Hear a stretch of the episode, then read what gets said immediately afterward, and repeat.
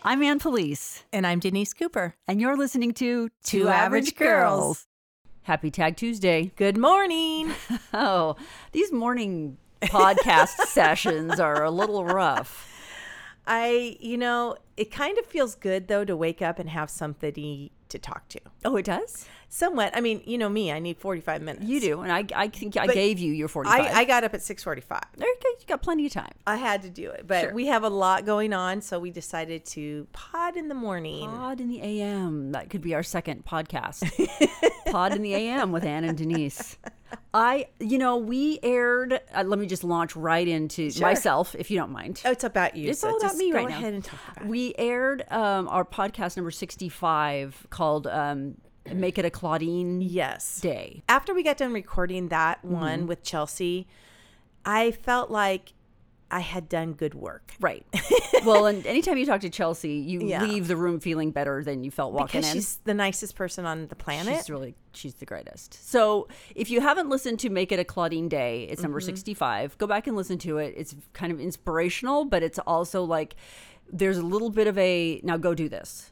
Yeah, I mean, when I my husband said, how did your recording go? And I go, it's it was good. I said, I don't know if the content, you know, I don't know how I sounded. I don't know how Ann sounded. Mm-hmm. I just know that the message was mm-hmm. what we what we, what we're here for. Right. Right. Like banter is fun. Right. Making fun of California is great. There's no but, end. But, but I mean, the, you know, weird news, yeah. can't get rid of that. We right. love that.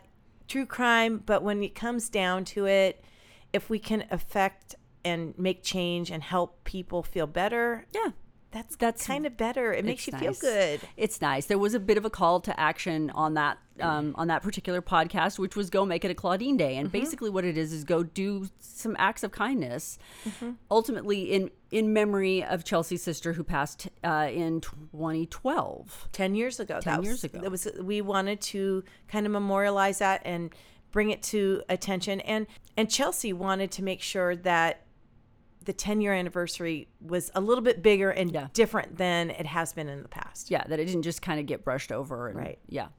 So in thinking about how to make it a Claudine Day for myself, just like how do I go do something nice? You know what I mean? And it wasn't, I don't want to just do the old, oh, I saw some guy by the side of the freeway and I gave him, uh, I went and got Kung Fu Panda for him or whatever and gave him some food. There's a place called Kung Fu Panda. I think I mixed my movie and my restaurant. That's how early it is, people, um, which is fine. That's noble and nice. But I'm like, what else can I do? So I'm getting my hair colored uh, yesterday in Fullerton. My, I've been going to this place forever and they're in Fullerton. And I'm just kind of sitting there waiting for the color to take over my grays, which takes a while. Yes, it does. It takes longer every time. Every single time. And I'm trying to think about what I could do.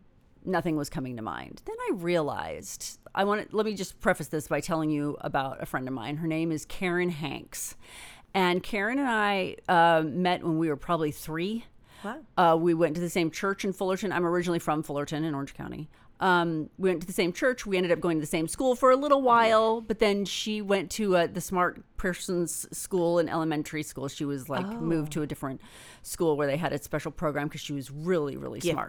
smart. Gifted. It was the she gifted, was the gifted program. program. Yeah. GATE. GATE. That's right. It was the GATE program. They Look still have that. that, I think. Do they? Yes. It, they should. Because some Jan of is my get... stepmom used to teach that. Oh, yeah. It's a really cool program. She went. I, I wouldn't know. I stayed with the average kids. I don't know what was happening over at the GATE program. So they tell me it's really great. They have good food. Yeah. They get field trips and they stuff. They get a lot of attention because yeah. they're so smart. They're so I have smart. no idea what that is like, but Mm-mm. I barely got, you know. Barely passed most of my subjects. It's okay, though. Somehow made it through. So we were friends from a very young age. And then uh, fast forward, we both went to B Y U at the same time. Oh. Sophomore year, we didn't live together or anything because I moved when I was right. like ten from Orange County. So I, we weren't as close, obviously. But um, we end up at B Y U together. And so we would see each other, uh, you know, here and there. We'd, we'd hang out a little bit here and there. So this is uh, in April of nineteen eighty-eight. Ooh, that's when I got married in oh. nineteen eighty-eight in September. Thank Congratulations. You. So we're both sophomores at B Y U. She calls me uh, one morning. How B Y U works is we don't get like a spring break or um, Easter break. They we start school like first thing in January, goes till April. You're done by the second or third week in April, which is great because then you can get a jump on jobs, whatever. Just that's just to say we don't take breaks. There's no two weeks or whatever. So she calls me the Friday before Easter and says, "Hey, me and a bunch of friends are going to hike up to the Y." There's a huge Y on the side of Mount Timpanogos, right. And they light it up for B Y U, whatever. Um, we're going to hike up to the Y and watch the sunrise tomorrow. Come with us. And I was like, sounds great. What time are we going? And she goes, meet us there at three thirty in the morning. Ooh. And I'm like, hard pass. Thanks. Even when you were that young, you said no. Especially when I was that young. Really? You could not have convinced me to do that. No. Oh, man. I'm, uh-uh. I was a night owl. I was up all night. Nope. If I had stayed up, it would have been one thing. But to go to bed and then get up was never going to happen. Wow. So she's like, okay, well, after we're done hiking the to the Y, me and a bunch of friends, a couple other friends, our car is going to be ready. We're getting in the car and we're driving home to Orange County because she was still in Fullerton. Her family was still in Fullerton. We're going to drive home to Orange County. I think it was so that her mom could meet her boyfriend, Daniel. I don't remember. I also think... Now, mind you, this is at nineteen eighty-eight. I don't have a great recollection of everything. I don't think her mom knew that they were coming. I think it was going to be a surprise. I'm like, that sounds great. Sorry, I'm not going to be able to make it to hike the Y. Have fun. Fast forward to mo- the Monday after Easter, I go to school, and the Daily Universe, which is the school newspaper, headline says, three B Y U students killed in crash driving home to Orange County. No. She was one of them. No. Mm-hmm. Uh, so just outside of Victorville. Almost made it. They were in San Bernardino, so they, they'd almost made it. Uh, there were five of them in the car, and a big rig jumped the median. No. Everybody in the front seat, which was Karen and the two boys. And in eighty-eight, were we wearing seatbelts? She wasn't. Everybody else was. Uh, didn't matter. Didn't matter.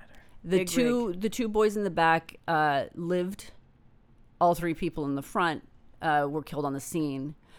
Um, and that was it. That was it. Very, very, very sadly. She was nineteen years old. Oh. I, A, didn't go to her service. I was nineteen years old, living in Utah, didn't have any money. To uh, get home. To get to Orange County to go to the service. I don't remember a lot about it. Um, I'm sure my mom must have contacted her mother. I can't imagine what her mother went no. through. Because like I said, I don't know that her mom knew she was coming home. So that was just like the news that she got. So I'm sitting there yesterday getting my hair colored, and I realized that I had never seen her grave. I'd never been to her grave, and I knew that she had to have been buried somewhere in the Fullerton area, which is sort of where I was. So I very quickly did a search on her, and up came the article, and it talked a little bit about the funeral from nineteen eighty-eight. I was seven-tenths of a mile from her grave yesterday. Oh, my God. When I was getting my hair done. That's so interesting that that popped into your mind while you were yep. sitting there. Right? Because I haven't given it a lot of thought over the years. I've run into her sister throughout the years and, and her brother and different things like that, but I've never really thought about that. So I was like, okay, here's how I'm going to make it a Claudine Day. This isn't really a great act of service. I'm not really helping anybody but myself, but what a crummy friend. I've never been to visit her grave. So I... Go over by Saint Jude's Hospital. If you know the Fullerton area, it's a massive complex, and I knew that there'd be flowers there. I find this adorable, sweet shop, right? Walk in. Clearly, they are more of a big picture florist. They do like big events, mm-hmm. and they, you know, it's not like, go pick up some flowers for your sweetie. It wasn't that kind of shop.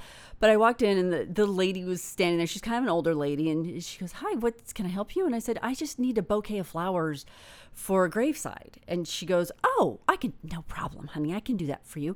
Is it a girl or boy? And I said, oh, it's for a woman. And he, she said, okay, I'll be right back. So she goes into her fridge, comes out with this beautiful little um, flower arrangement. And she puts all the flowers out. She starts wrapping the flowers. She goes, so do you live around here? And I said, I, I actually live sort of in the Santa Ana, Tustin, Orange area. And she goes, oh, well, what are you doing up here? So I told her. The story. The story. Uh, I just said I have a friend who's buried over here. I've never been to her grave, and so I, it's, I'm, I have to go. I need to go over there and, and, and see it. And she's like, "Oh, uh, when did your when did your friend pass?" And I go, nineteen eighty-eight. And she stops what she's doing. She looks up and she goes, "How old was she?" And I go, "She was nineteen." Oh. And she just looks back down, and I just go back to, you know, waiting, whatever I'm doing. I look back over, and she's crying. She's got like a little tear. What? So, of course, then I start crying, because you never cry alone when you're in my presence. It's like, I got, I don't know what you're crying about, but I'm there with you. So now we're both kind of silently weeping there in her store, and her husband comes in the side door and sees us and is like, uh-oh. It's too late. I'm commi- I'm already halfway through the door. I can't turn around and run, you know.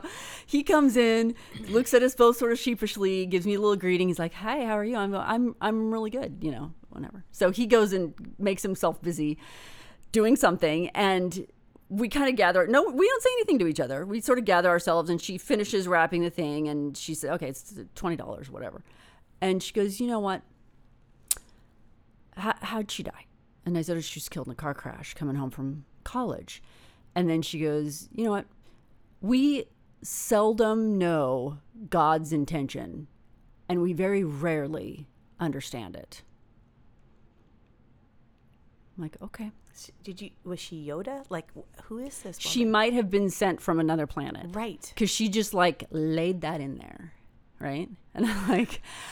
whoa, lady. So, of course, I'm continue crying. And I'm like, "Thank you very much," whatever. I take my little flowers. And she's like, you know, ha- have a good day. She's she's really going to appreciate this. So I leave. I head over to the cemetery. And I'm looking for her headstone. And, of course, I can't find it. Even though the people at the front desk could not have been more helpful. Literally drew me a map, and I'm still wandering around going, they don't understand. You have a Tesla and it tells you exactly where to go, and it's so smart. You don't have to think about I don't this. Have you to can't think. Read a map. I, I was like eight rows in, five rows over, and I'm like, this is it's not here. So as I'm standing there just looking lost, up pulls this, this car. A guy hops out dressed in regular clothes and goes, "Hey, are you looking for a grave?" And I'm like, "I am." And he goes, "I figured." He's not dressed in like I work at the cemetery clothes. He's just in normal clothes. And he goes, "Let me see your map." So I show him the map. He walks me directly to it. Oh, my goodness. Points to it. There she is. And I'm like, oh. oh, thank you so much. And he goes, "Hold on just a second." Disappears behind a little building. Comes back out with a vase.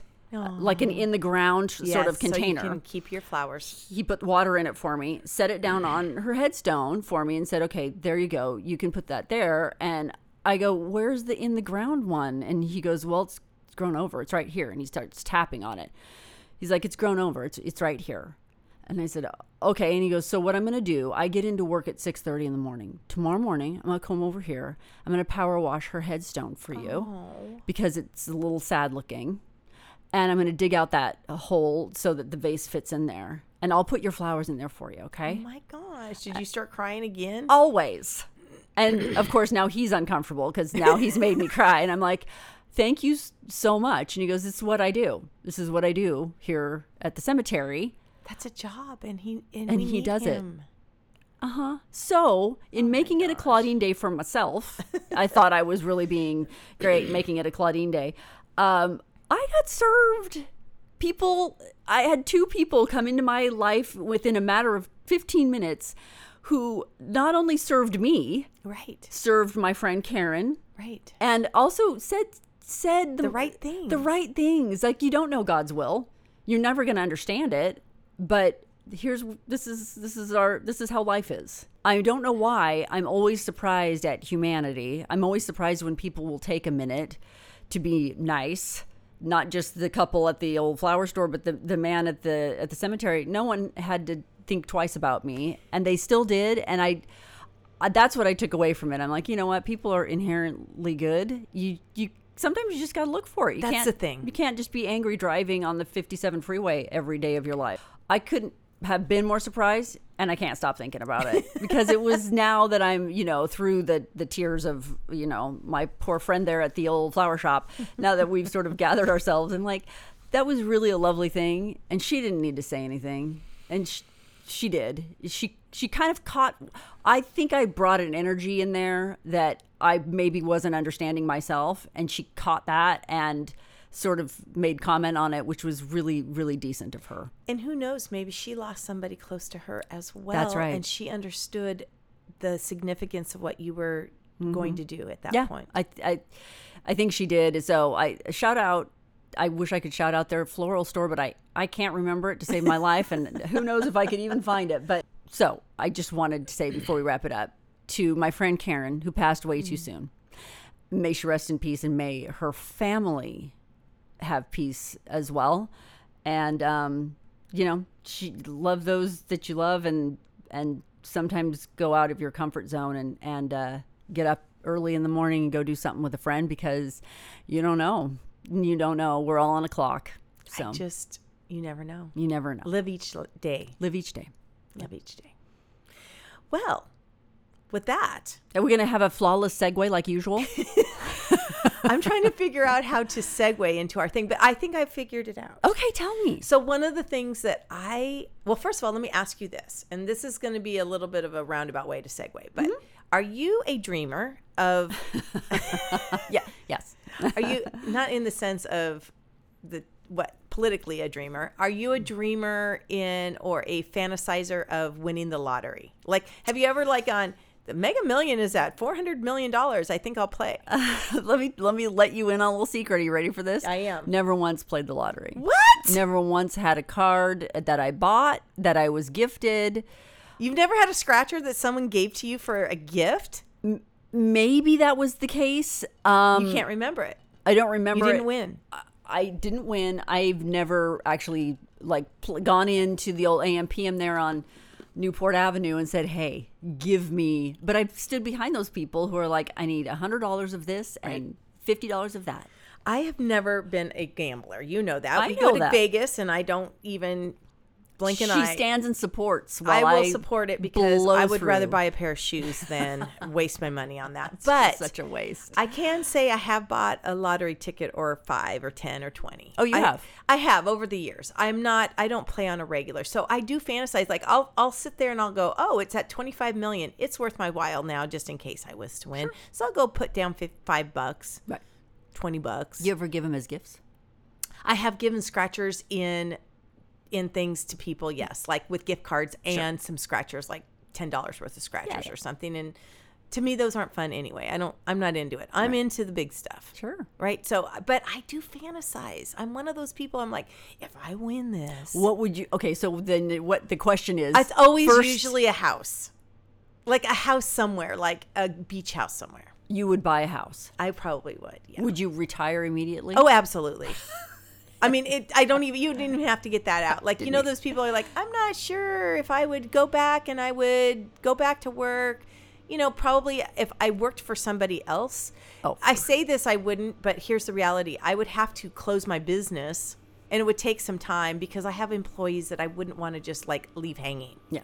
So I would, but no, yeah, no, I wouldn't work anymore. You'd be done. I'd be, I'd find a way to leave. Yes. Yeah.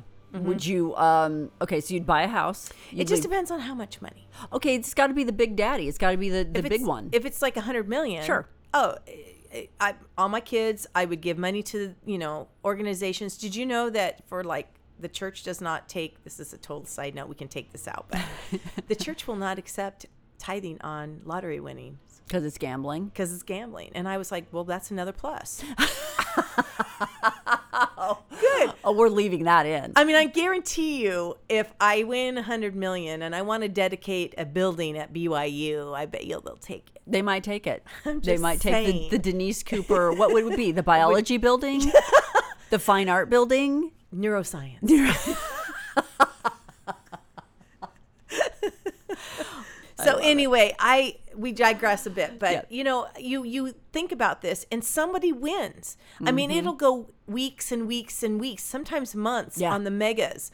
I don't even know how all of that works because there's a state lottery, there's there's interstate, there's, there's multiple all kinds state. of stuff, yeah. and you know, it started out, and gambling's not great, and gambling, as as many things as happened because of COVID, has become off the charts mm. because people stayed home on their computers, mm. and guess what they did?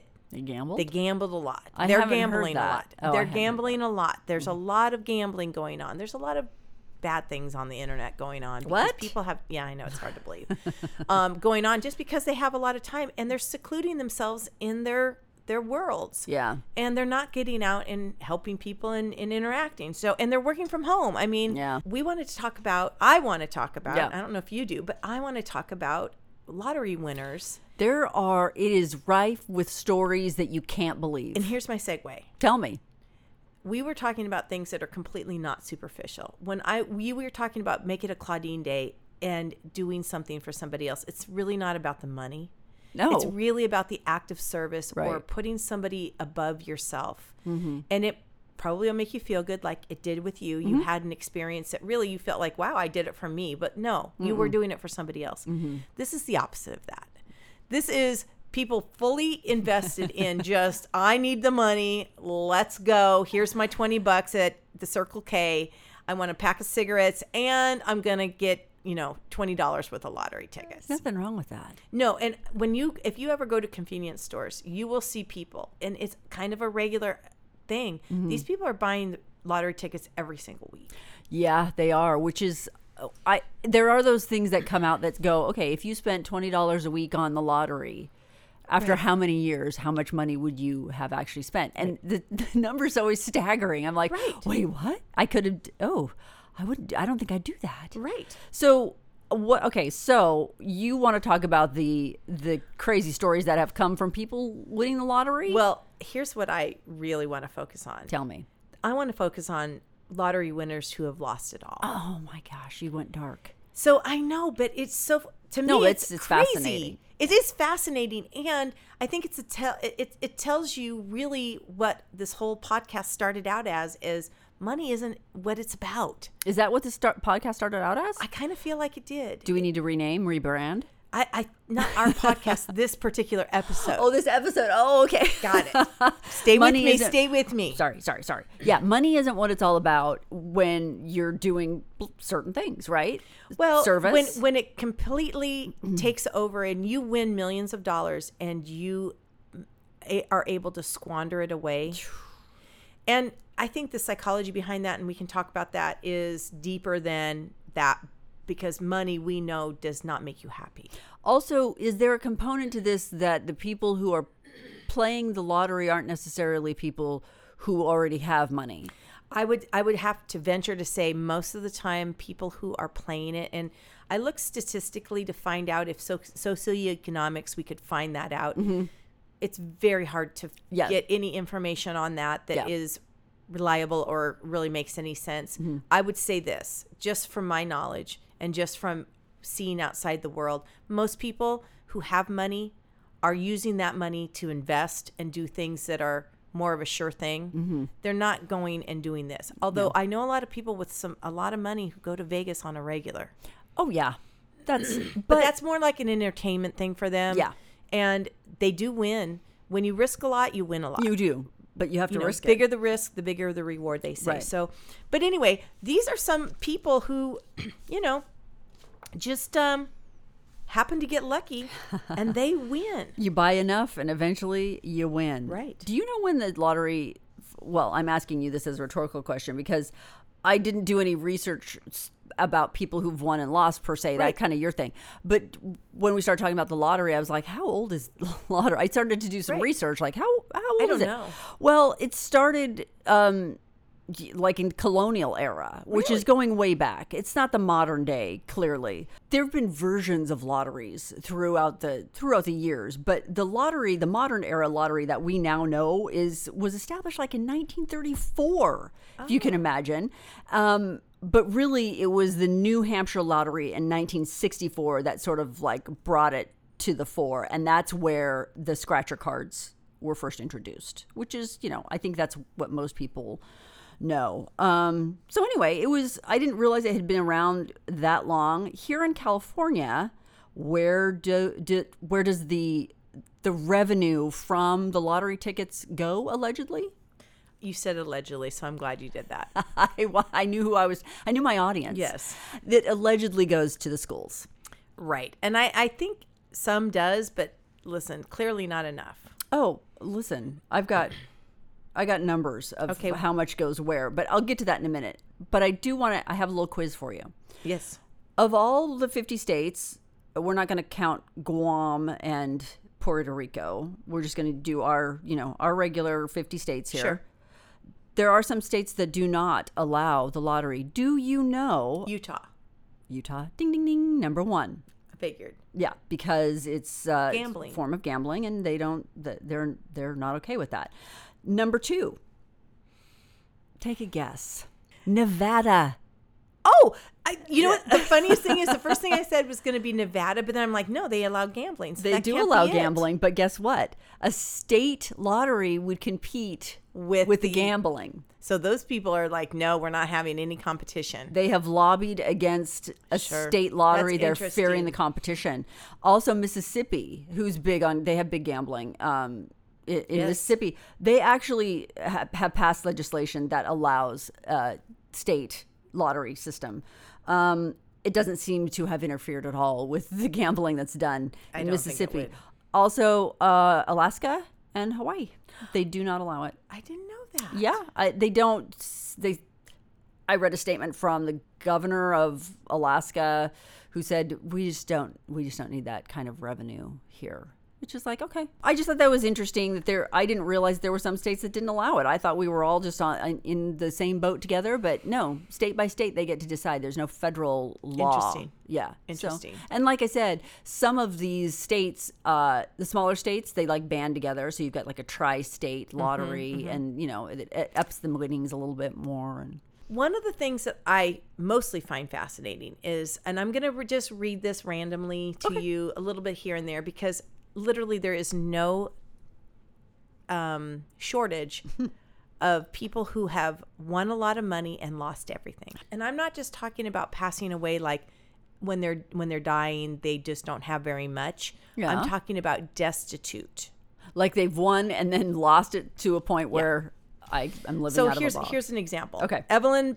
Bashore, okay. she beat the one fifteen trillion what? odds. fifteen oh, oh. trillion odds okay. when she won three point nine million and one point four million within five months. She uh, won it twice? Of playing pick six. What? So you pick the numbers and she won them. And she she's in like, nineteen eighty-five. Oh, this is early days. Yes. She gambled much of it away, however, and she gave even more away. Oh. See. Which again, when we talked about this, I think that It, it comes down to a couple things. Unable to control her spending, it is all. It was all gone at the turn of the millennium. Millennium. In two thousand, the destitute Bashore moved into a brick New Jersey trailer park, and basically had nothing.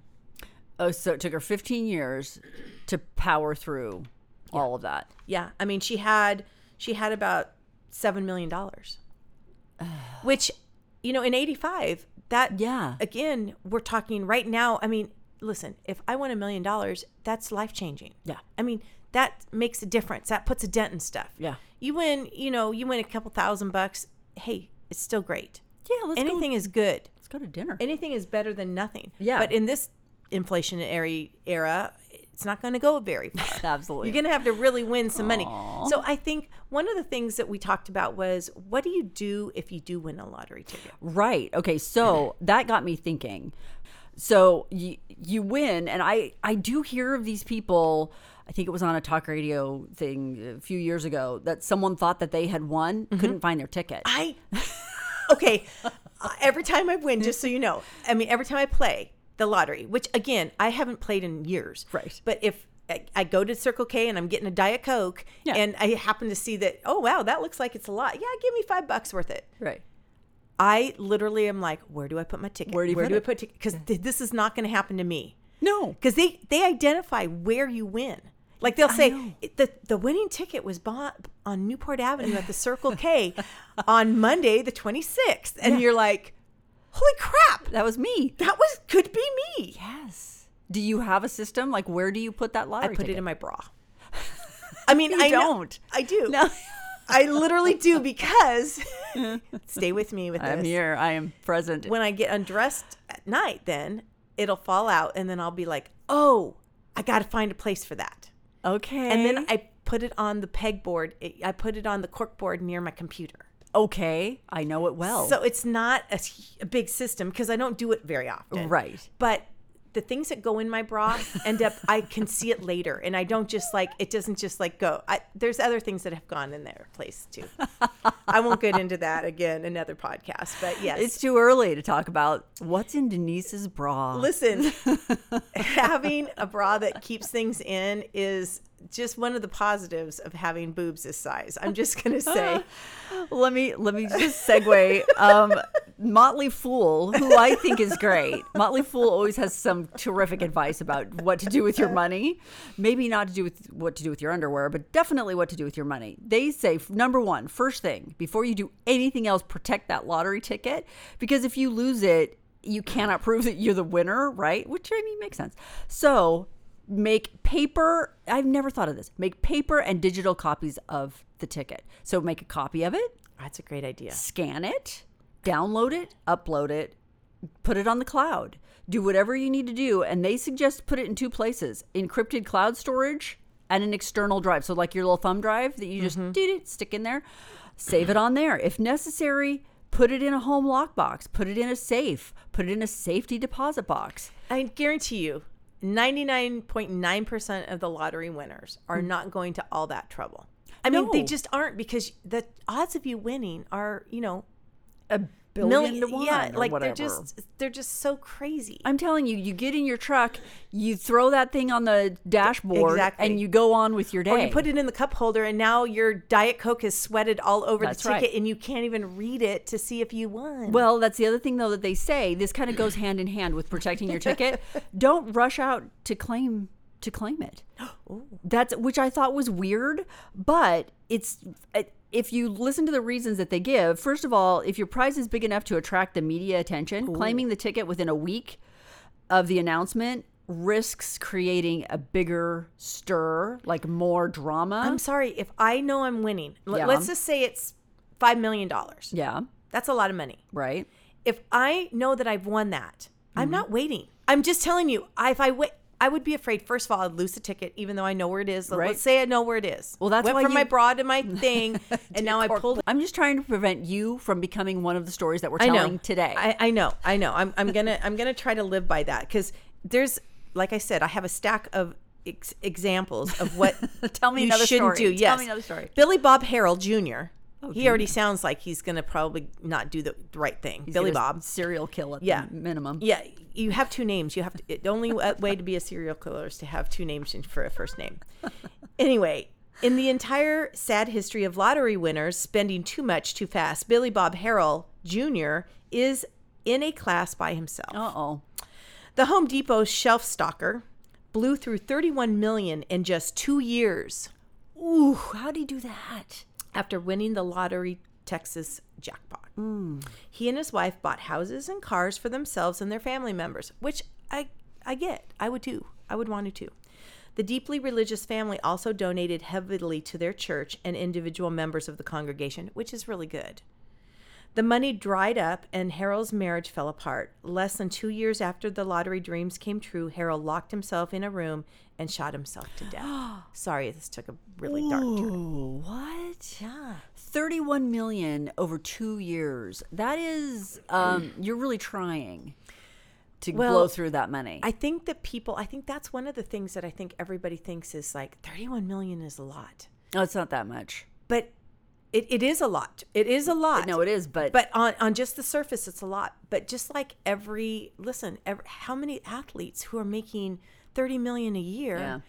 don't do the right thing, and all of a sudden they're bankrupt. Yep. Or you know the Hollywood movie star who seems to have it all, and you find out, wow, she has no money. Right.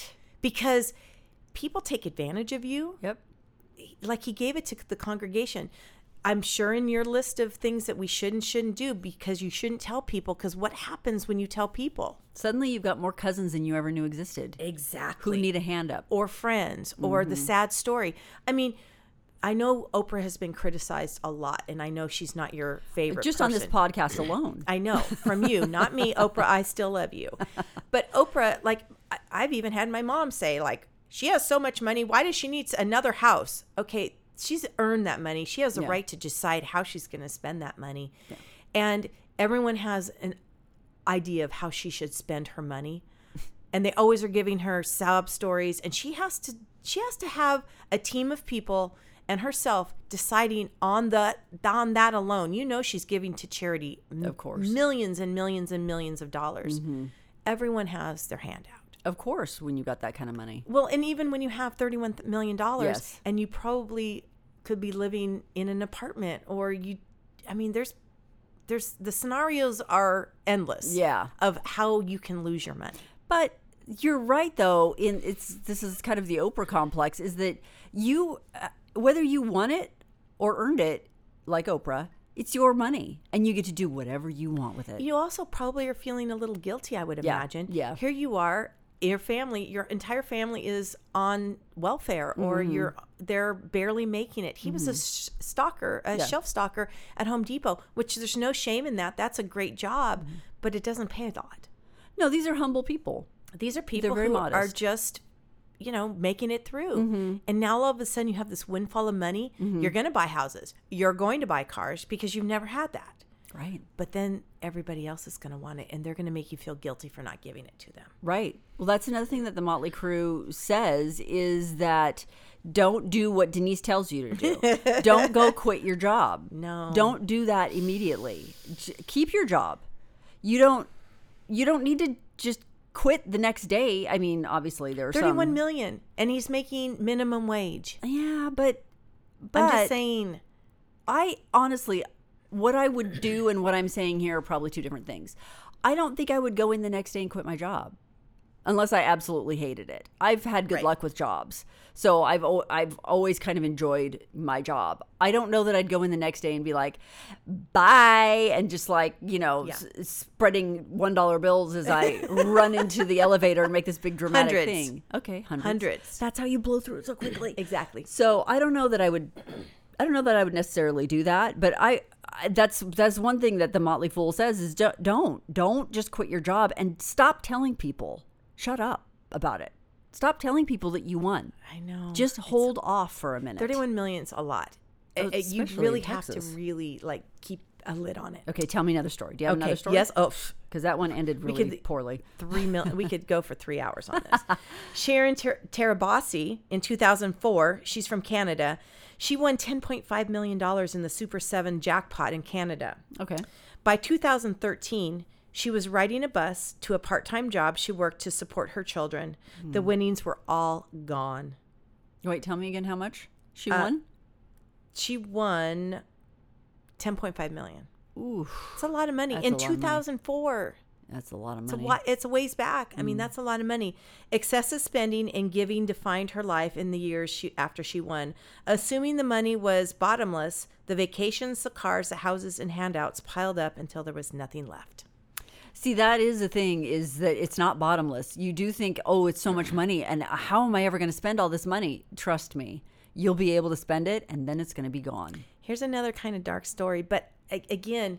when I was diving deep into this, because I heard on talk radio one morning a while back about a, a lottery winner. And then they went to the part where, oh, this person won the lottery. But I think it was because the Mega Millions was coming around. It was like it hadn't been won. It was worth a billion dollars. Oh, yeah. I remember that. I mean, it was just a few weeks ago. It wasn't mm-hmm. very long ago here in California. So, or I don't know where it was. The Mega Millions are outside of California. It's not just California, right? I don't know, but I, I just either. remember it being a billion dollars. It was a billion dollars, yeah. so and nobody had won it, and I was like, "Should I go buy something?" is it is I now didn't. My time? I, it, I didn't, but anyway, um, in twenty ten, um, a fifty-eight-year-old former baker by the name of Keith Gaw drank himself to death. Oh, he was alone and penniless just five years after winning the equivalent of nearly eleven million dollars with a lucky British lottery ticket. This was in Britain, Great Britain, okay, the U K. Soon after winning, his His once stable life developed into a blur of exotic cars, mm. race horses. Oh, come on. Luxuries like stadium box seats. Well, no, that I can see. I know. I can see that, too. Especially, I'm sure he was a big football player. Sure. Football enthusiast, as yeah. they are in the in the U K. Um, con men swindled him out of nearly a million dollars. Yeah. And he um, split from his wife after twenty-five years, just two years after he won. That's all it took. Two years. Two years. Dude. Two years after he won. Mm-hmm. I mean, it's... um. He, he split from his wife. It doesn't say exactly how long it took him to lose all that money, but it wasn't long. It was gone. And his and, and all the things that really mattered to him, again, it's not about the money. Right. It it, it seems like it is, mm-hmm. especially at the time when you don't have it. Yeah, oh yeah. And it's always easy for people who have money to say it's not about the money. Right. It's always the rich guy that's like, money won't make you happy. You're like, really? Because it could make my life a lot easier. So I have another story, and this one has got a little bit of everything that we love. So in two thousand sixteen, the Oxygen Network told the story of Jeffrey Dampier, a lottery winner found murdered in his truck in two thousand five. In, in his truck, he's yeah, murdered. He's mur- He's been found murdered. Oh, okay. We don't know where it was, but oh, okay. He was found murdered. That's why it was on the Oxygen. Of course. Network, they know. Love it. In ninety-six, he won the lottery in the, in Illinois for two million dollars. In ninety-six? In ninety-six. Okay, so two million dollars. Uh-huh. twenty. Oh, I'm sorry, twenty. twenty million dollars. twenty million dollars. Put a okay. zero on that because yeah. that's a lot. It's a lot. Especially in ninety-six. Especially in Illinois. Anywhere. Yeah. Right now, it's a lot. Oh, that'd be great. He invested in a popcorn business, which I love and I could get behind. I love, love that he did that. And he gave millions to friends and families. But there is a, one particular woman, his mm. sister-in-law. Okay. Victoria Jackson, and she wanted it all for herself. Oh, it's always the sister-in-law. They had had a secret affair. No. Yes, that lasted for years. What? She and her new boyfriend lured him, Dampier, to a meeting and murdered him. She got the boyfriend in on this. Mm-hmm. Okay. Mm-hmm. I don't have any more details than that, but that is just a bad deal. Bro. Yeah. It's always the That's sister-in-law. That's what happens when you have an affair. Just saying. Oh, I see. I see. This is, you know what? Him investing though in the popcorn business makes me happy. Me too. Because that he's the trying, first one we've heard that has done something with their money that might make them more money. Yeah. Yes. He's trying Maybe. to do something that will bring an income rather than just like, here's a free house. You know, mm-hmm. That's another thing that the, the Motley Fools tell you is to hire a professional immediately. Yes. Hire an attorney. Hire a tax attorney, hire a financial advisor, someone who's going to tell you you should be investing in blank, a be- popcorn business. Before, because I know that there's an option when you get your winnings, because I've thought about this. Sure. Would I take it all in a lump sum? Right. Or would I just let it get whatever? Year and you year. need somebody to advise you on that before you make that decision, because you need to know all of the facts. Okay, right now, gun to your head. You just won. How much? Um, Say twenty million dollars. I, I was going to no, say seventy-five. Yeah, because that's a lot. Okay. Let's make it an even one hundred million dollars. Oh. You just want one hundred million dollars. Are you going to take the lump sum yes. or are you going to take the, the yearly? Sum. Why? I just feel like it might not be around later. Ooh. Oh, this is what I feel like. I feel like if it's government, anything has their hand on it. Uh. And they always say this.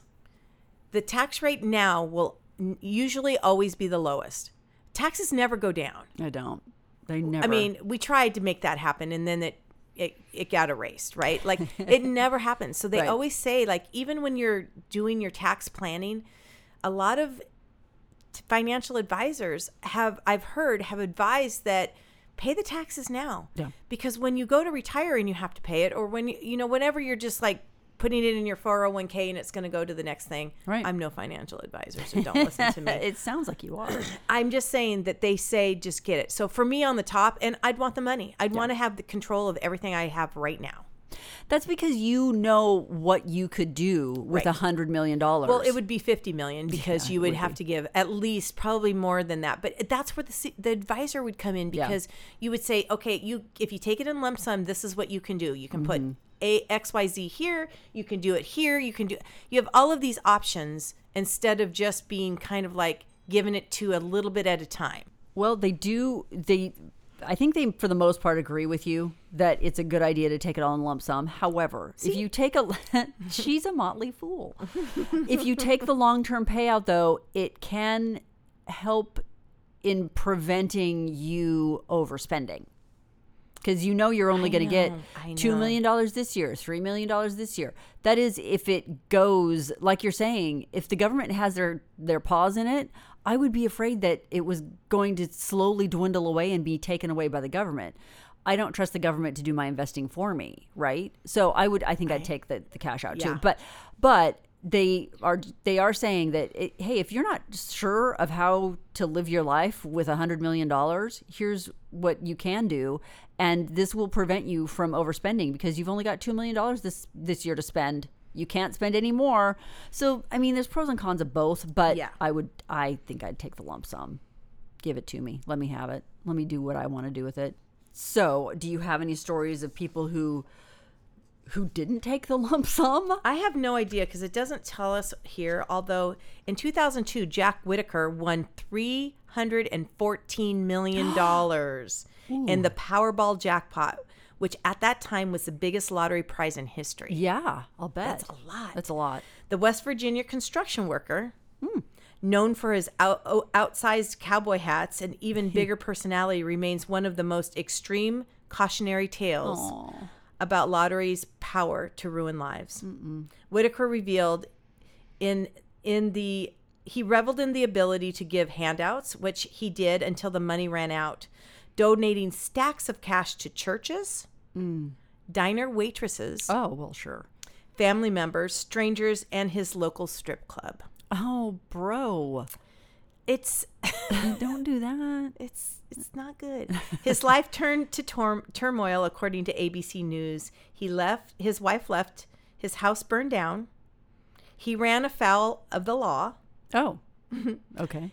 He lost a daughter to cancer. Oh, and a granddaughter to drugs. Oh, come on. In twenty twenty, Whitaker died at the age of seventy-two. Oh, the wife left because you were spending all your money at the strip club.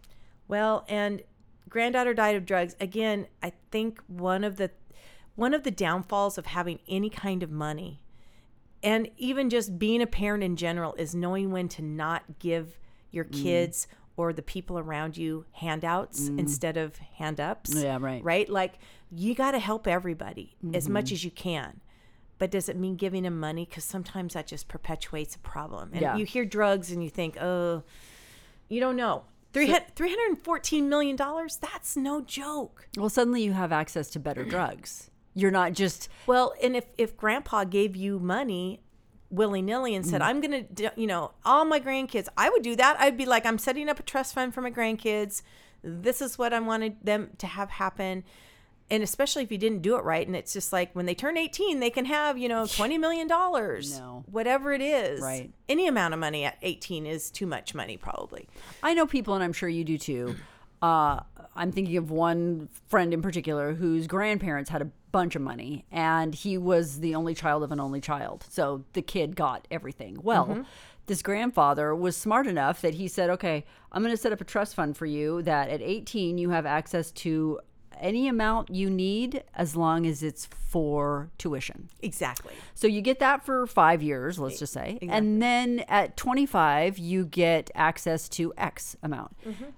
At thirty-five, right. you get access to all of it. As your frontal lobe is closing, right? Because Please. There, what I would have spent my money on when I was twenty. Right. Compared to what I would spend it on now. Correct. Or even when I was in my thirties is completely different. Totally different. I mean, it, it makes sense. Right. Five years after Kentucky resident David Lee Edwards won twenty-seven million dollars, ooh, he was penniless and living in a storage shed with his wife. Not the storage shed. I don't. I, I'm. I'm thinking about the storage shed we have on the side of our house right now. No. And I'm just thinking, ooh, it's a lot of spiders, and I wouldn't want to live there. It gets really hot in that shed. Well, yeah, I'm thinking of the storage unit that we have on Chapman Avenue. That's not even what we're talking about. It's a shed. Oh. It's not like he lived. He was living in. His, you're not allowed to live in those. I know, by the way, the but that's you're talking about. No. They have a law against that. Just so oh. you know.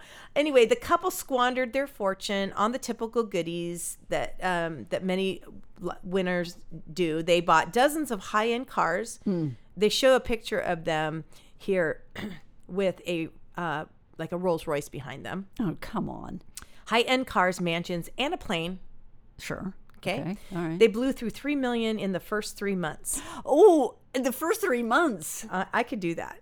Well, yeah, you'd go crazy. I mean, you could easily do that now with the house of price, the, the cost of houses. Oh, in Southern California. I know. It's, you can't even buy, like, you'd buy a condo for three million dollars, you right. know, if it was by the beach. So by the end of the first year, twelve million dollars was in the wind.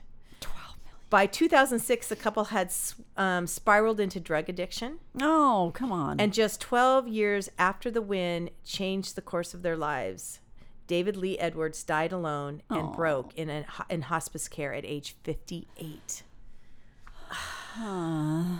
That is not good. It's a bummer. It's a bummer. Here's, okay, so let me just tell you what the Motley Fool say. Instead of going crazy the first three months and going through three million dollars, no. What you should do is not just invest in people, consultants, which are, I said earlier, an accountant, a, a lawyer. Make sure that you've got those people now on retainer. First thing you need to do is go pay off your debt. You've got credit card debt, bro. I know you do. Go pay that off. Pay off the, the Ford F one fifty exactly. that you bought exactly. brand new. Exactly. And go pay that off. You don't need to go buy a Rolls Royce. Just pay off what you've got and take a minute. I'm lecturing people as if they don't know. They I mean, as know. as if the, as if any of our listeners are like, you know what, Ann, that is sound advice. Thank you. Not it's one not person happening. Who wins the lottery who might be listening to us will ever remember one thing you're saying or that I'm saying. I'm mm-hmm. probably saying, I really... It it gave me pause to read through some of these stories because, again, I'm a dreamer. I'm one of those people who, whenever the lottery gets to be a certain amount, I'm like, I think I'm going to go buy the lottery ticket just in case. Or if you're at a if you're at a job, a lot of times they're put in a pool. Yeah, we've done that at my at my work, and uh-huh. they're like, did you hear how big the lottery was? And I'm always like, I'm on in. Yeah. Like, I'm not going to be the only one sitting here at the office when everyone wins. You there's don't want to be that one person. Well, there's always that story. And then they, they try and sue, you know, it's like, well, I should have been a part of it. No, but all twelve of us, we beg you, Cheryl in H R, we know that you said you didn't want, and you put your nose up in the air and said, no, I, don't put your nose dumb. up, people. If there's a, if there's a big group, and that, that happens a lot because they're able to put their money in there yeah. and get more. The odds are ba- better. Right. You Cheryl, should do it. Cheryl, put your twenty dollars in. You're going to have to split in. it with twelve other people, it's but okay. at least you're going to get something. It's okay. It's better than nothing. You're the one person who doesn't get anything. That's nothing. A bummer. They also say to start an emergency fund. Immediately put X amount in a high yield savings uh-huh. account, which I think that's just good sense regardless because yeah, you hear absolutely. about these people who are dying in hospice. It's like, yeah. well, you know what? If you had an emergency fund set aside, maybe... it would have gone better at the end. I don't know. Make a retirement account. Ta- take care of those tax advantage retirement accounts that you can get into. Make a college fund, like I was telling you about my friend earlier. Don't just say, here for little Timmy is one hundred million dollars. No, little Timmy's going to have to go to college. Right. Yeah. I, I love Shaq. Love him. You do. I'm a huge fan. As much as I dislike Oprah, I love Shaq. I don't know why the, the two are on opposite ends of the, the love-hate spectrum for wow. me. Wow. I love Shaq. And he was doing an interview with someone, might have been Ellen, I don't know. And he has a saying. He has six kids, Shaq does. Yeah. yeah. And he has a saying, if you want my cheese, you have to give me degrees. Oh. And whoever it was was like, I don't know what that means. And she, he goes, well, my cheese is my money. And he goes, I have a lot of money. I've invested it. I'm not just a good b- basketball player. I invested my money. I have a lot of investments. I have a lot of money. My six children have to bring me two degrees, a bachelor's and an advanced degree, and then they can be in on my will and the trust. Other than that, I don't want to hear from you. Nice. And I'm like, really? I mean, a guy like that who came from... not poverty, but he came from right. just like, all right, just average, you know, family, maybe lower than average, suddenly gets all this money. And instead of being crazy about it, he's like, here's here's what I'm going to do for you kids. I know you're going to be upset about this, but here's what you have to perform in order to see the kind of money that that I have earned, you know? And yeah. I just, I'm like, that's such a great idea. Put, put a cap on it. Make sure that they can't just like run willy-nilly with all your cash. That's really good advice. I like that when people who have earned their money, like a Shaq or anybody, mm-hmm. especially ball players, when you hear yeah. about sports figures who literally, because sports is a, that's a lottery in itself. Oh, yeah. To win that lottery, to be able to be one of those guys on the basketball court or to be happen to be able to play football. Yeah, it's it's one in a million. I mean, yeah. there's so many dreams that are crushed daily yep. by that, just by injury. Yeah. And that's the whole point. Like, you never know when your last day on the field is going to be or that's on the right. court because It's just going to happen. Mm-hmm. You better be prepared. Yeah. And there's so many people who don't. No, they're not. They don't have a financial advisor. I think they've advisor. gotten better. I think I think mm-hmm. people have gotten wiser. I think leagues have tried to help people. Mm-hmm. That's, to me, the American, you know, the National Football League and all of those places, and they probably do have a whole team that can work with these people. Yeah. I don't know, but they should. Well, and I think it starts in college, where they're like, listen, you're a collegiate athlete. You're probably going to go all the way. You need you're help. You're sponsored already, and you're yeah. making millions of dollars without... Oh, a twenty-year-old making million? No. Especially just the ego in itself, just to be at that level. I mean, it's just so much yeah. for these poor people. Evelyn Adams made lottery history when she won two multi-million dollar New Jersey prizes, and one in nineteen eighty-five and one in nineteen eighty-six. Year back to back? Yes, her Ooh. total haul, okay, and again, it was in the eighties, but it was five point four million dollars. Still a lot, but to win twice, that was her total, so I don't know how they were broken up. Okay. Like so many other lucky winners, however, Adams couldn't get out of her own way. Uh. She gambled much of the money away, gave too many gifts to her family members, spent too much money, made bad investments, and according to Forbes, Adams blew through it and moved into a trailer. Oh, come on. Yep. I don't understand the person who wins the money gambling and then continues to gamble. Then you've got a problem. No, I don't understand. Mm-mm. Don't understand. Mm-mm. Let me ask you this, and I don't know if you know this or not. Can you remain anonymous if you win the lottery? I believe you can.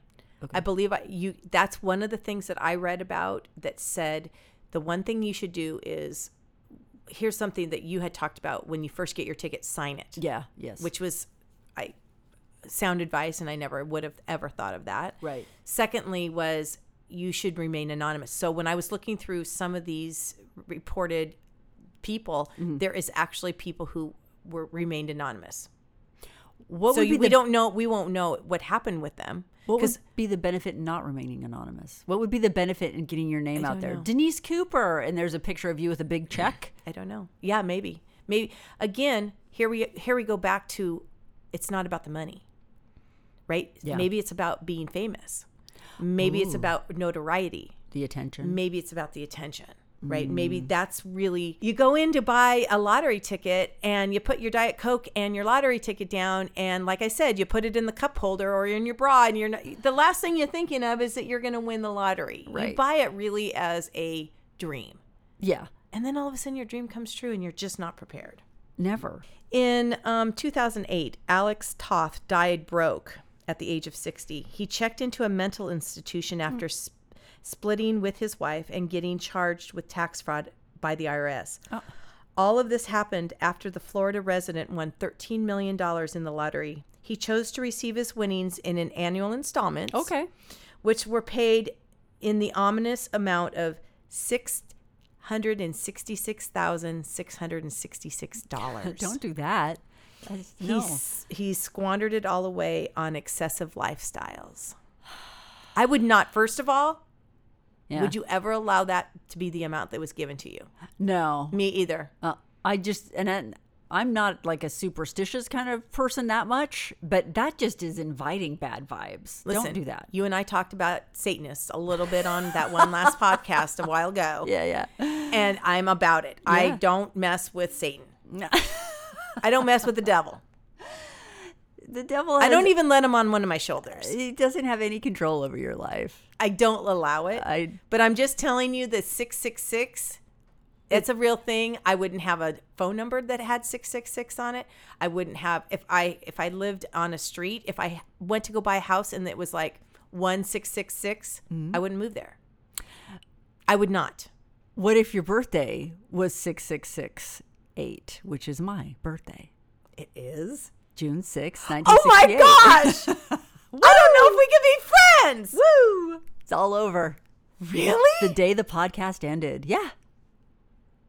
Now I have to change my thought. Sorry. You're not a bad person. Well, it's uh, that's also the abbreviated version of my birth date. I know. It's zero six zero six one nine six eight. So it is broken up. But sometimes you see six, it. Six. It's six six six eight. Sometimes you see it that way, like in a credit card Let's not talk situation. About it. Yeah, yeah. Okay. Don't do it. I don't want you don't talk about it? I don't want you to put it down there like that. I won't. I think you always put a zero in front of it. I always do. Thank you. You're welcome. Now, I want to just give you a few numbers, and this is a lot, mm-hmm. okay? But the odds of winning the Powerball, like winning the, the big, the massive one, mm-hmm. is one in two hundred ninety-two million. Okay. okay. Someone's got to win it. Someone's got to win it, but it's one in two hundred ninety-two million. Let me give you some just comparisons, okay? Chance of getting hit by lightning, one in fifteen thousand. So when people say, you've got a better chance of being hit by lightning. They're not lying. They're not lying because you re- do have a better chance. Getting killed by a vending machine, one in one hundred twelve million. You've got a better chance of getting smashed by a vending machine. I can't remember the last time I even walked by a vending machine. Wow. But if you do go to a vending machine and it, it holds on to your Doritos after you paid for them. And you try to grab them. And you're walk, rocking it back and forth. That might be how you get killed by a vending machine. It's one of those things that it's like the chances of you winning are really, really low. So if you're looking to go play the lottery, mm-hmm. just let's just say maybe these stories have inspired you to go like, if I win, I would do it right. So I might just go pick up a ticket.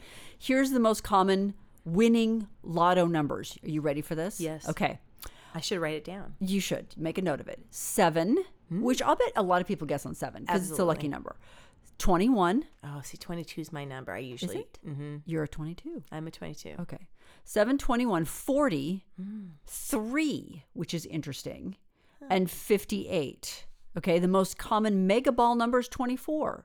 The least common numbers are twenty-three, fifty, fifty-four, sixty-seven, and forty-nine. Interesting. Yes. Interesting. So Very interesting. interesting. So you're. If you want a bank to win, seven, twenty-one, forty, three, and fifty-eight are the most common. Well, that might be half, that might be. I'm going to use those next time. Okay. I usually let him pick for me.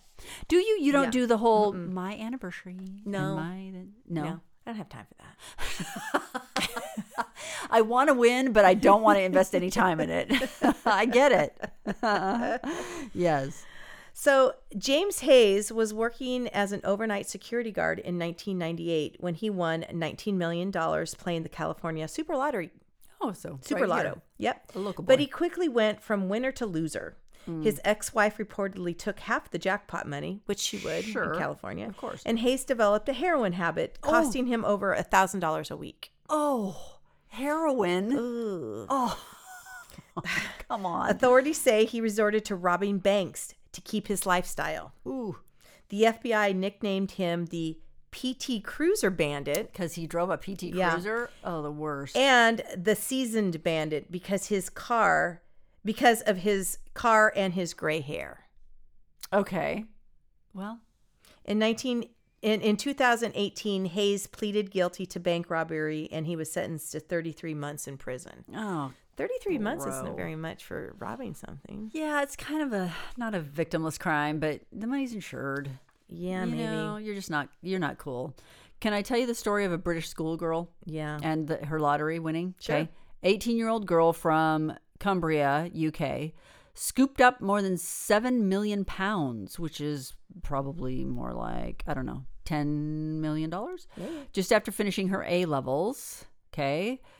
Uh What does that mean? A levels. Uh, I think it's college degree. Yeah. yeah. Okay. Okay. She worked as a waitress and she was making about four dollars and seventy-five pounds an hour. She won the Euro Millions lottery. This mm. is in September of two thousand eight. She was in such a state after she won that her excited dog bit her oh. on the backside. Nervously, she decided to keep her winning lotto ticket in her bra for safekeeping. Apparently, she's not the only one. There was a poll taken in the U K. thirty percent female lottery players hide their tickets in their brassieres. Hello. Hello. I'm not even I'm not even British. Ding, ding, ding. Look at me starting a trend here on the other side of the pond. You are on that train and it is moving into the station. Good I, job. That's pretty funny. Yeah, yeah. thirty percent. Yeah, a lot of people keep a lot of stuff in their bra. I used to keep my phone in my bra, and I don't do it anymore because of the cancer scare. Right, yeah, don't do that. Yeah, no, I don't do that no. anymore. And they're so big now. I mean, oh, we're talking about the phone? I'm talking what? about my phone. Thank you for clarifying. Thank, you're welcome. Yeah. So Jay Summers um, was um, twenty years old when, in nineteen eighty-eight, and he become he became one of five winners, sharing twenty-eight point nine million dollars in the lottery in Michigan. Nice. Um, he was a professional race car driver, and he blew through his first installment of two hundred ninety thousand dollars by buying a luxury car. He couldn't keep up with his taxes, and he asked a business-savvy friend to help him manage his money. Again, he was trying to do the right thing, but here's the cautionary tale. Yeah. Don't add the two things together. Mm-mm, don't do it. Friend. Yep. No. No. Friend and expert financial advisor. No. Pay the money. Dude. Pay the money and hire a stranger. The friend, and this is in quotes on the in this in this report, allegedly emptied out Sumner's bank account, in, uh, investing in shady business ventures that didn't pan out and stealing the money from him. Ugh. Sumner's wound up um, suing his friend and delivering pizzas to make ends meet. Oh. So when you're cool. deciding what to do on your, with your money, rely on professionals, not dubious friends. No, you're never going to have a friend who has your best interest in mind. You would hope you would. I would have your best interest of in mind. Of course you would, but... but No, I but wouldn't. Even then, I wouldn't want the responsibility. No, I wouldn't give you the responsibility. I, I wouldn't want that. It's a lot. Yeah. Okay, talking about sharing your winnings. Mm-hmm. Okay, in New York City, there was a police detective named Robert Cunningham who went to his favorite restaurant. You mm-hmm. know, like cops like to. This yeah, is yeah. my place, mm-hmm, and this mm-hmm. is where I go. He'd been going there for eight years, so he was going to leave leave a tip for his usual waitress. Her name was Phyllis, mm-hmm. and um, she'd been a waitress there for something like twenty-four years is how long she'd been waiting tables at this place. But instead, he offered her, instead of a tip, he said, hey, do you want to split whatever I win from this lottery ticket that's in my pocket? She was like, okay. He won six million dollars. Did he actually split it he with her? He split it with her. Oh, that's a good They split story. The prize after electing to receive annual payments, oh. just under three hundred thousand dollars a year. And then there was a movie made about it. It's a Nick Cage movie, which I thought I'd seen them all. I have seen none. Uh, you're, and you're a better person for it. The movie was called It Could Happen to You. I've never seen it, but it's based on this oh. this this actual true story. So that's I like that story because it's yes. the guy that said, you want to do this? And then when he did win, he he followed through with it. Yeah, for sure. It's cute. So we've gone through everything that, and I think we should end on a positive. Okay. I like that. I like that story you where do? He gave it to somebody else. If you have another positive story, I'm I'm about it. Okay. But some of these people really got me down after reading about them because yeah. they just made some really, really, really bad choices. I think the one thing that we talked about, and I was looking at all of the things that you should do with your money. Be yeah. prepared for taxes, you know, sign your ticket, stay anonymous, right? Get tax planning advice. Yeah. But the ultimately is plan for the future. Yeah. That's the thing. I think everyone's living for the now, like in that instant gratification. I've got to make myself feel good. I just won the lottery. There's so much money. It'll never run out. Mm-hmm. It will. That's the thing about money is it runs out. Are you going to go play the lottery now? It's kind of inspired me just a little bit. I wonder what it's at right now in California. I don't know, but let's do it. And if we win, we'll talk about it on the podcast. Sounds good. I won't quit this job. You're going to walk out. You're no, gonna... if if we win the lottery, I'll buy us some equipment and we'll get a producer. Oh. We'll like make it bigger. We'll get video. We'll be on YouTube and everything. We'll have a team. We'll have a team other than just Aiden. Shout out to Aiden. Aiden. And Sam and Jack. Samuel. Well, yeah. Jack, we'll Jack. Have, We'll have all of these people that we could actually pay for doing it instead of just kind of like they're making it happen on a hey, shoestring. Hey, thank you. We love you. Here's a hug. You guys are so great. We love you. We okay. do love you. All right. This has been Two Average Girls. I'm Denise Cooper. I'm Ann Police. We'll see you next time.